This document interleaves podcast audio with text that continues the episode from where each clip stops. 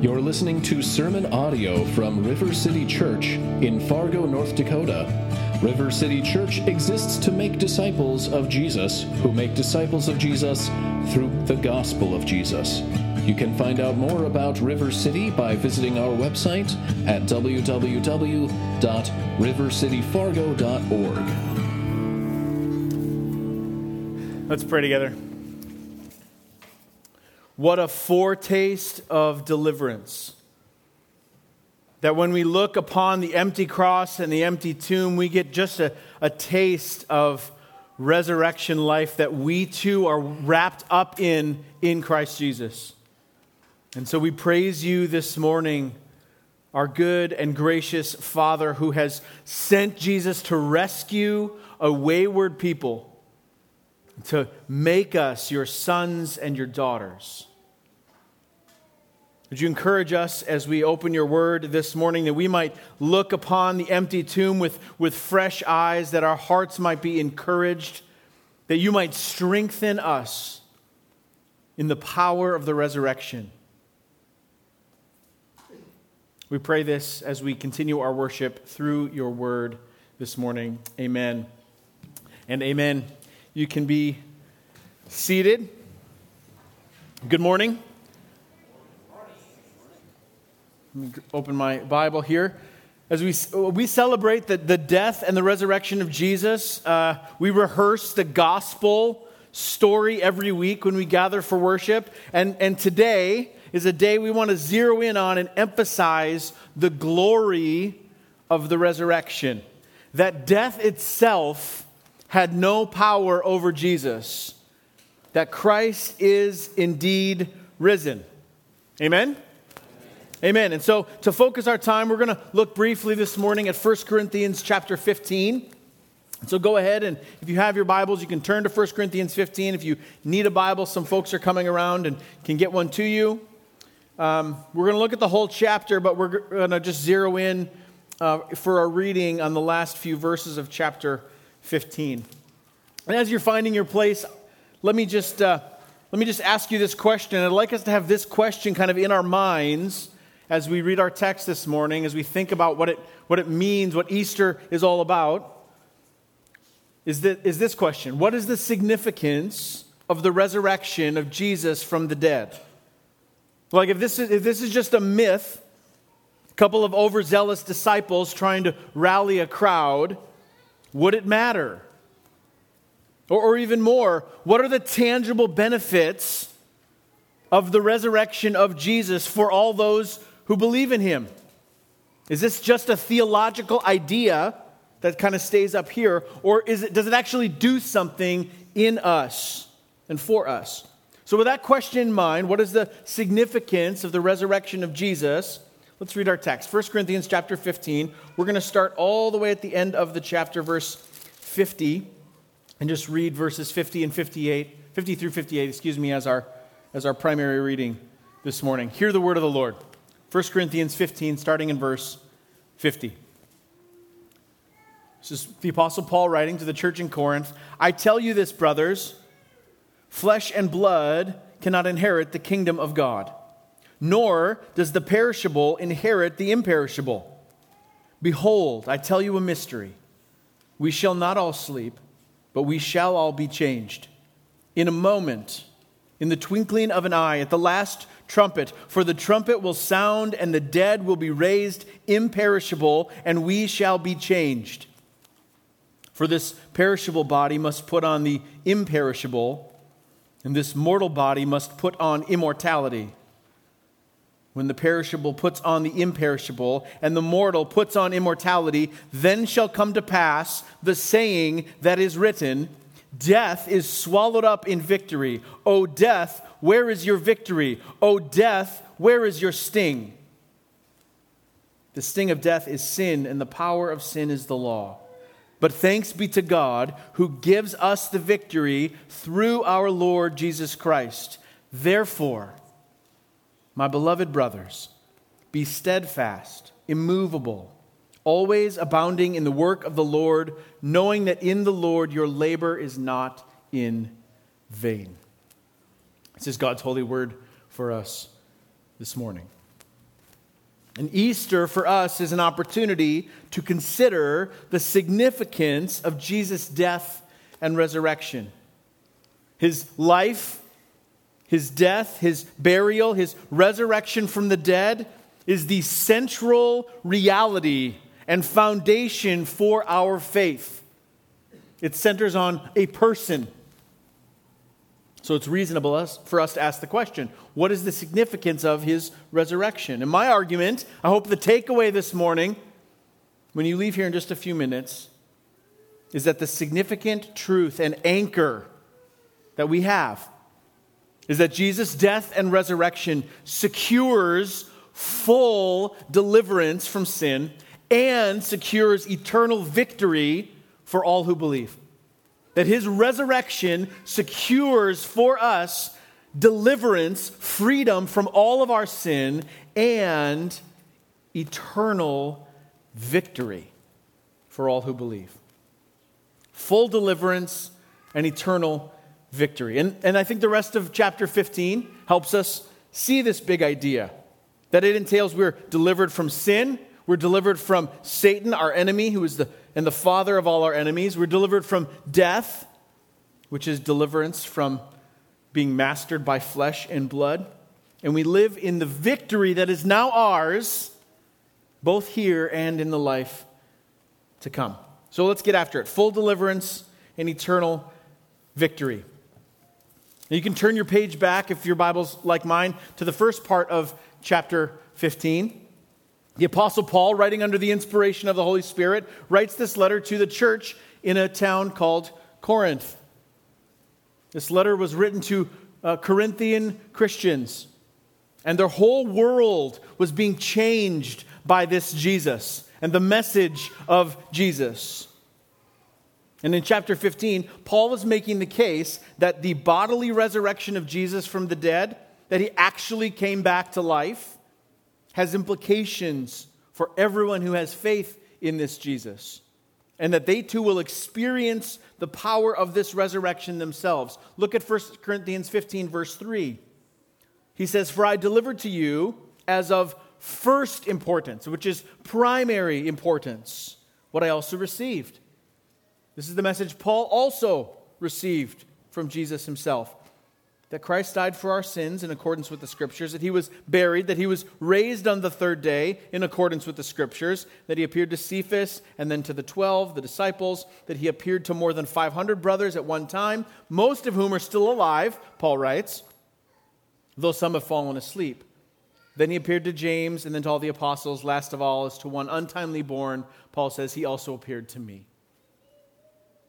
Paul says this is of first importance this is primary, Paul says, that Jesus died, that he was buried in the ground, and that he rose again on the third day, as was prophesied in the scriptures long before these events came to pass in history. The core of the gospel message is this that Jesus Christ died for our sins and was raised to new life. We've talked about this before. It's actually a simple uh, thing to remember on one hand. Christ died for our sins and was raised. It's a simple reminder. And that's what Paul's talking about here. And then we get one of the because statements about Jesus' death. Why did he die? Skip down to verse 17. If Christ had not been raised, Paul says, your faith is futile and you're still in your sins. What is he saying here? See, there was a movement at this time in history in Corinth and in the culture, even among the Christians, among the church, that denied a bodily resurrection. Like, resurrection doesn't actually happen, was the thinking. And this was unsettling for people, you could imagine, who were hoping, banking on a glorious future resurrection. And Paul says, look, if resurrection is off the table, if this isn't going to happen, verse 16, then even if Jesus wasn't even raised from the dead, because you say that can't happen, obviously, if Jesus isn't raised, then you and I are in a bad spot because we still are under the weight of death and the curse, right? And this is the mystery and majesty of Jesus' entrance into creation to accomplish his saving work. It's both dying for sin, which we celebrated and considered two nights ago on Good Friday, the weight of Jesus bearing our curse and putting it to death in his own body, and his rising again to show mastery, to show power and authority over sin, and the sting or curse of sin, which is death. We'll get into that in a second. But Paul's saying in Jesus' death and in his resurrection, you are, we are delivered fully from sin. We are fully delivered from the curse. We are fully delivered from its effects, its effects. You are free, Jesus says. Or Paul says, if, if Jesus has been resurrected, you are free. You are liberated. You are unshackled from the sin that once held you. Verse 20. But, but is a great biblical word, by the way. It really is. But in fact, Paul says, if Jesus has been raised from the dead, the first fruits, the, the first harvest, if you will, of those who have fallen asleep, those who have experienced death. Verse 21 For as by a man came death, Adam,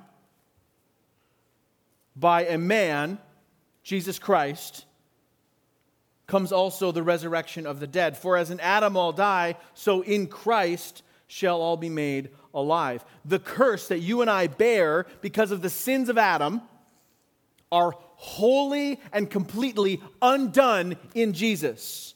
That's what Paul is saying. And they are yours fully, completely by faith. We all die in Adam. You want to live? In Christ you live. Have you thought about what it means to be delivered, fully delivered from sin? Sin, not just the evil that we do, but, but sin is the bent of our, of our nature, right? The, the, the bent of the nature of all humanity. Martin Luther talked about how the will of humanity is bound, held in bondage to the curse of sin, and how we, we actually need not better methods about how to live our lives in bondage, but to be freed from those chains. Jesus' death on the cross and his resurrection from the grave mean that you and I can be freed from all bondage to sin. Sin's curse, sin's hold on who you are, becomes who you were and who you are no longer.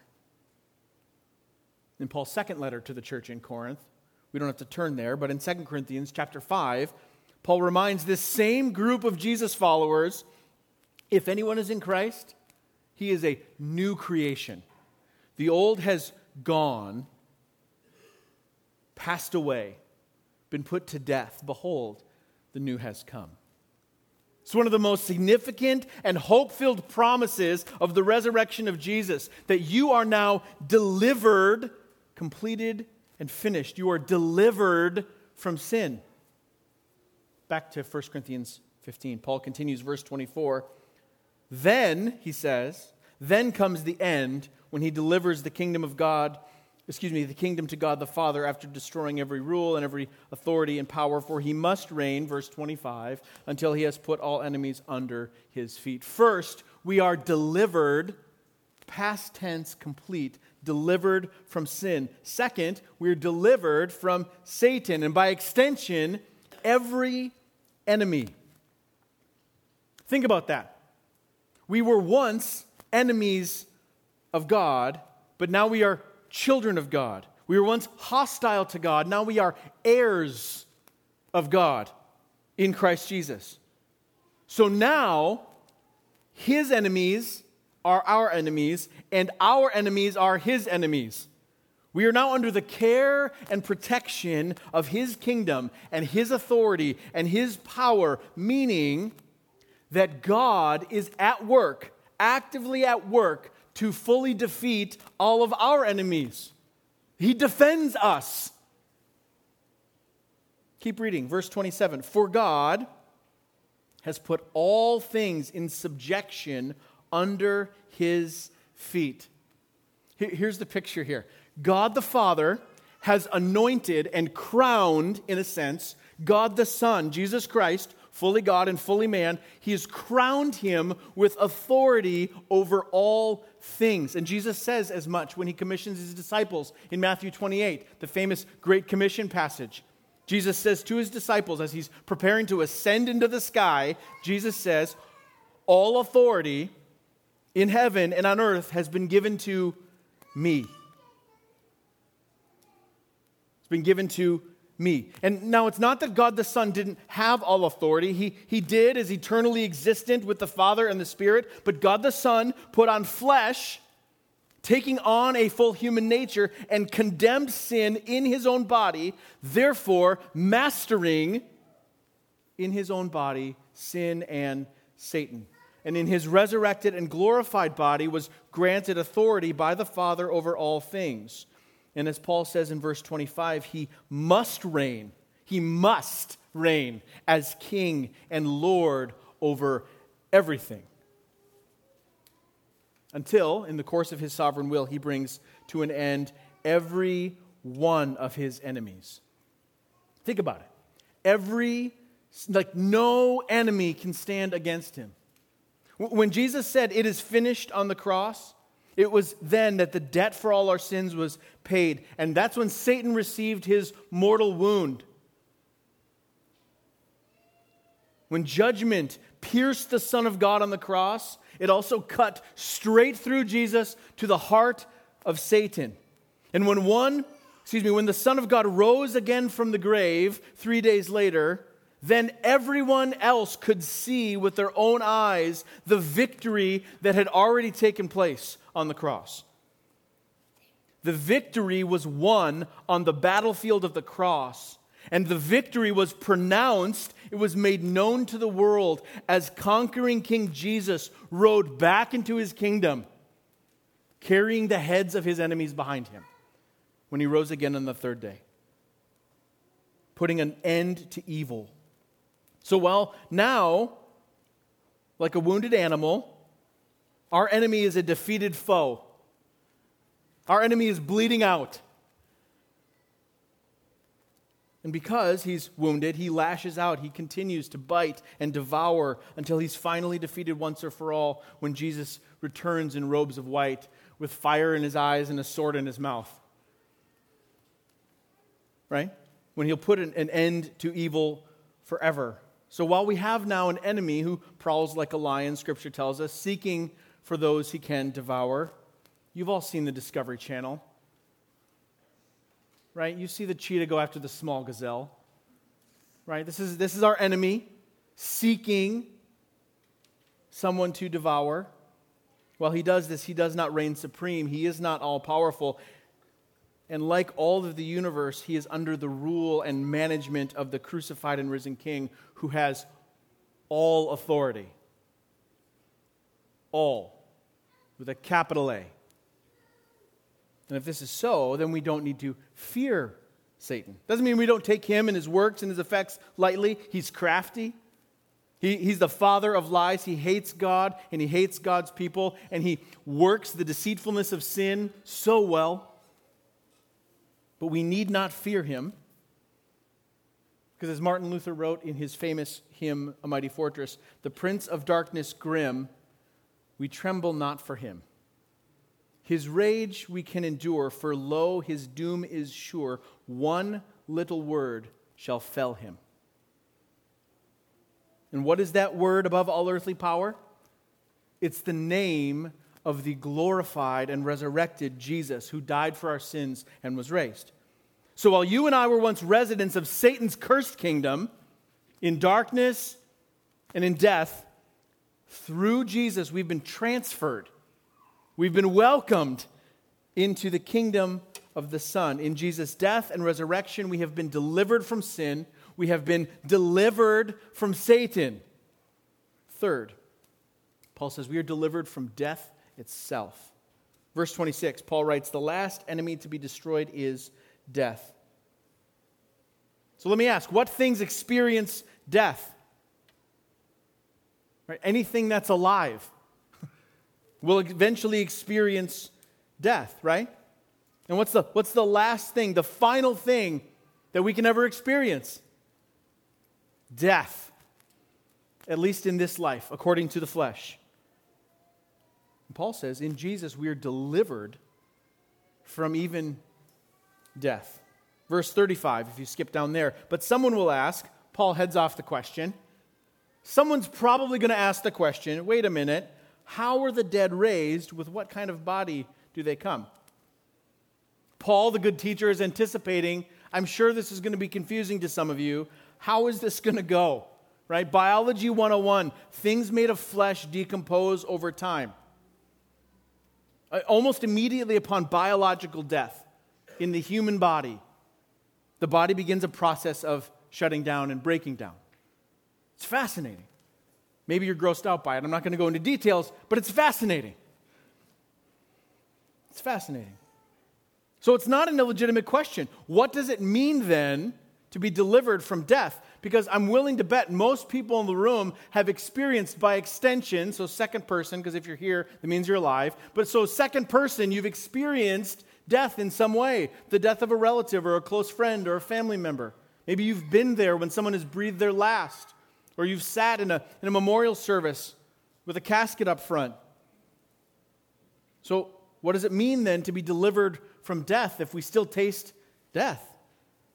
Well, it doesn't mean that death doesn't still happen, but it does mean that something else is also happening for the one who is in Christ Jesus. There's a transformation that takes place because of the resurrection of Jesus. Verse 36 What you sow does not come to life unless it dies. Right? You put a seed in the ground, and that seed has to break open, essentially stops being a seed, so that the material inside that seed can break through and become what it was intended to become. Likewise, Paul says the body is a kernel, a perishable seed that someday put in the ground, and what will become of it is something imperishable. Look at verse 42. He just flat out says it. So it is with the resurrection of the dead. Here's how it's going to go, Paul says. What is sown is perishable. What is planted, if you will, what is put in the ground is perishable. What is raised is imperishable. It is sown in dishonor, it is raised in glory. It is sown in weakness, it is raised in power. It is sown a natural body, it is raised a spiritual body. Adam, Paul says in verse 47, was made from the dust of the earth. We read about in Genesis chapter 2. Jesus, the true and better Adam that we just sang about, wrapped himself in dust, if you will, in the flesh of Adam, but was from heaven. Verse 49 Just as we have borne the image of the man of dust, we bear the image, the marks, the makings of our first father, Adam. We shall also bear the image of the man of heaven. We are marked by Adam. All humanity is marked by him. But now, by faith, we wear the mark of Jesus. Which brings us all the way to the text we read at the beginning of our time, verse 50. This is what Paul says I tell you this, brothers flesh and blood cannot inherit the kingdom of God, nor does the perishable inherit the imperishable. I am no longer mastered by or bound by my flesh, which has been weakened under the curse of sin. And this is not a, a, stoic or, or Gnostic philosophy that says flesh is bad, spirit is good. It's not what Paul's saying. We are made of flesh and blood that is subject to decay and to death. And we are spiritual beings as well by God's good design. We live life here in the flesh, but as Christians, we live this life in the flesh by the power of the Spirit of God, Paul says. And he says that this kingdom that we're inheriting is a spiritual kingdom which cannot be attained if we only think in terms of the flesh, of preserving our temporary lives. Paul goes on to say that we might not all die, but we shall all be changed. It really speaks of Paul's anticipation of the return of Jesus. that Christ will return in an instant, and the dead in Christ who were put into the ground, perishable, will be raised imperishable. Though the flesh might die, the spirit is alive. Verse 54 When the perishable puts on imperishable, and the mortal puts on immortality, then shall come to pass the saying that is written Death is swallowed up in victory. O death, where is your victory? O death, where is your sting? Now we have to live here and bear the, the ripples, if you will, the residual sting of death. We still feel loss while we live here on this earth a little while longer. But to the one who is in Christ, who dies perishable and who is raised imperishable, in a moment proclaims victory over death and Satan. You can't hold me any longer.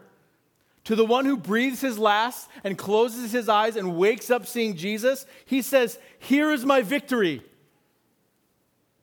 Think about it. The very worst of the end for us, the very worst in the flesh is death. The very worst for us is death. And, and in the resurrection, and in the resurrection, we look at death and go, is that it? Is, is that all? I don't say this to minimize the pain of loss, the hardship and grief that we so often endure as we wait for the resurrection. That is real and true and honest. And I don't, I don't mean in any way to minimize grief that we experience. But we know. But we know that it's not the end. And so Paul said it in verse 19 of chapter 15. We kind of skipped over it until now. Paul says, If in Christ we have hope in this life only, we are of all people most to be pitied. Meaning that, that if, if life here is all only sacrifice and fleeting pleasures and it just ends when the body dies, well, that would be pretty hopeless. And this is a caution to every one of us who might be content with a life that just ends here on itself. That this is all there is. Because sometimes the idea that someone who's focused on this life will just make the most of it over someone who's waiting for something else to come, but I don't think that's the case. I actually think that the one who has faith in Jesus is better positioned now to enjoy the life that they have here and now than someone who's only living for now and just thinks it's over when it's over. The reason I think that is this is that I can live now full of gratitude to God for his continued grace in my life. Every good thing, every good thing that I experience now is a gift to be savored. This isn't fast food, this is to be savored. And enjoyed and is a taste of something even better that's coming. And not only better positioned to enjoy life, but better positioned to endure life. I think someone who has hope in what's to come isn't just checking out until they get there. That when hardship and heartache comes, that I can endure them because I know I know that all that is perishable will eventually have to be buried in the ground so that what is imperishable can come to life. And if this is true, then death is no longer a threat. As the psalmist says in Psalm 118, out of my distress I called to the Lord, and the Lord answered me. And the psalmist says, and he set me free. The Lord is on my side, I will not fear. What can man do to me? The Lord is on my side as a helper. I shall look in triumph on those who hate me. He's calling out in his distress and proclaiming, But the Lord has made me free. So death is swallowed up, meaning to put an end to. The death of death in the death of Christ. And his victory over death is proclaimed to the universe as he rises from the dead. And it isn't just Jesus' victory, it's our victory. It is your victory in Christ Jesus. Verse 57 But thanks be to God, Paul writes, who gives us the victory through our Lord Jesus Christ. We are partakers stock shareholders, beneficiaries of Jesus' victory. Think about that. He's the one who suffered, He's the one who was buried, He's the one who died. He rises again, where he says, Death has no hold over me. I lay down my life and I pick it back up. And then he says, Oh, by the way, you get to get in on this. Even though you did nothing, and actually you did what everything that caused me to be killed in the first place. We are delivered from sin, we're delivered from Satan, we're delivered from death. Therefore, we live victoriously in the power of Christ's resurrection in this life now. It has application for us now and hope in the life to come. Verse 58 Therefore, finally we get to Paul's therefore. Therefore, based on everything I've told you, therefore, my beloved brothers, be steadfast, immovable, always abounding in the work of the Lord, knowing that in the Lord your labor is not in vain. Basically, it's this because of the resurrection of Jesus, your life is now not meaningless it has purpose. Uh, culturally, I, have read some really interesting studies, and words like struggling for meaning and purpose in day to day life is kind of a constant cultural theme, and all the more over the last two or three years. The great resignation is happening in all phases of life, and people are going, I'm not sure who I am and what I should do. So maybe you struggle for meaning and purpose in your day to day. Maybe you need some perspective to assist you in a world that seems overwhelming and full of anxieties and cares. Maybe you're enduring some really difficult challenges with very little solution in sight. Do your doubts or your working through hard questions feel less like a wrestle and more that you're just on the losing end of a boxing match?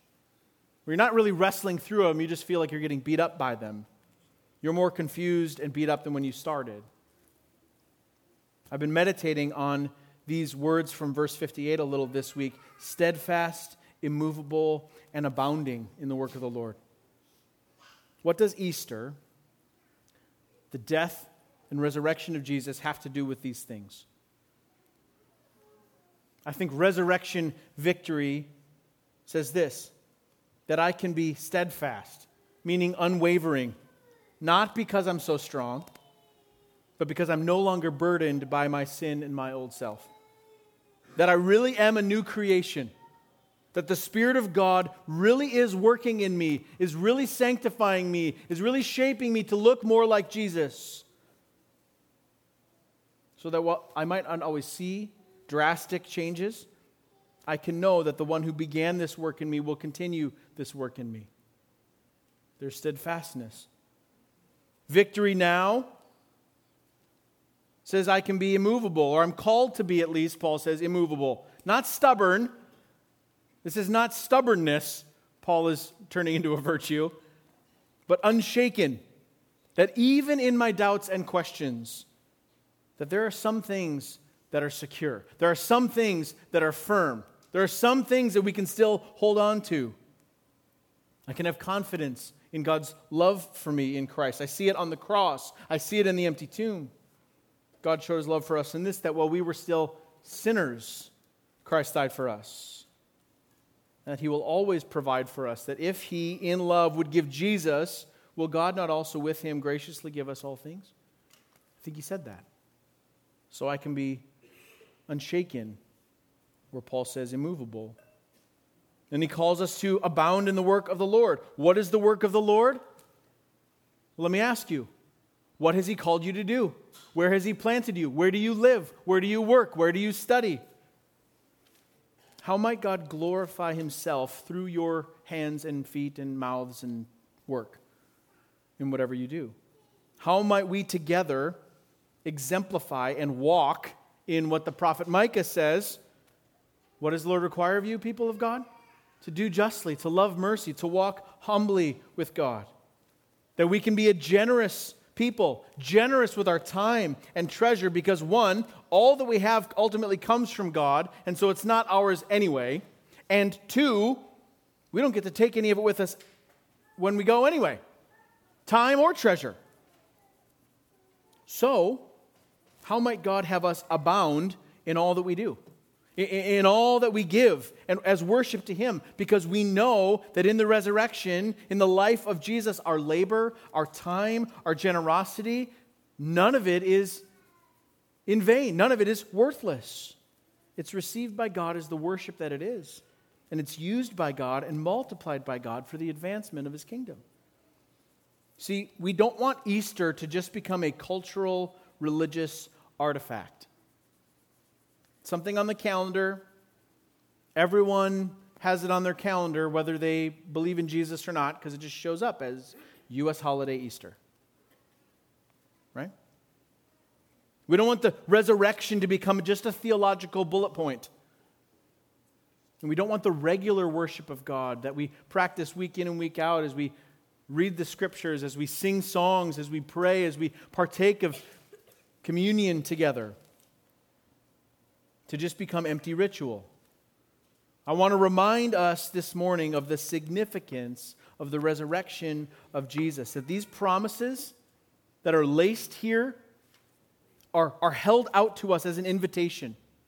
For everyone who's trusting in themselves, everyone whose hope is in this life only, that there is more for you in Jesus than perhaps you realize and that the promise of the resurrection is for all those who have faith in Jesus. Not just deliverance from sin, although it is that, amen. Not only deliverance from Satan and from any of our enemies, although it is that, amen. Not only deliverance from death, that we no longer have to fear it because there's something more, something better coming on the other side, but it's also that too. It's all of that and all of these crowns of victory are ours today. That Jesus' death and resurrection secures for us deliverance from sin, from Satan, and from death. And that in his glorious resurrection, we share in a victory, in a power that is ours now, and that we live in together for all eternity, for all who believe. Let's remember and celebrate this reality as we glory in the death and resurrection of Jesus together. Amen? Pray with me.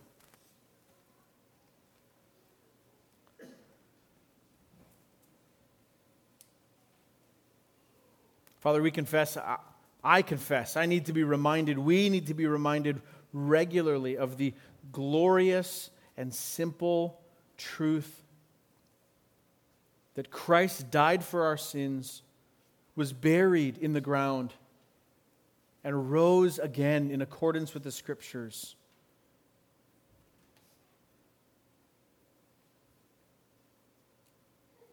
That if Christ hadn't been raised, if there's no hope for our being raised, then we are indeed most pitiful. But, but we know that you indeed, Jesus, have conquered death. And in your conquering of death, you offer to us life. Would we glory in, rejoice in your death and your resurrection this morning?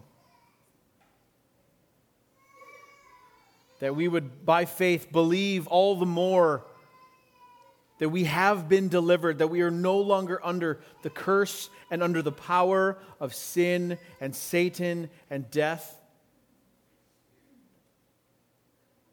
Would you help us to glory in the, the victory that is ours?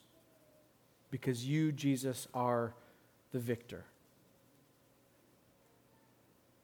Would you cause our hearts to fill and our mouths to spill over with gratitude and our worship? Cause our hearts to, to be willing to confess our sin as we come to the table and just release our mouths with worship and praise for your forgiveness and your grace to us. Pray this in Jesus' name. Amen.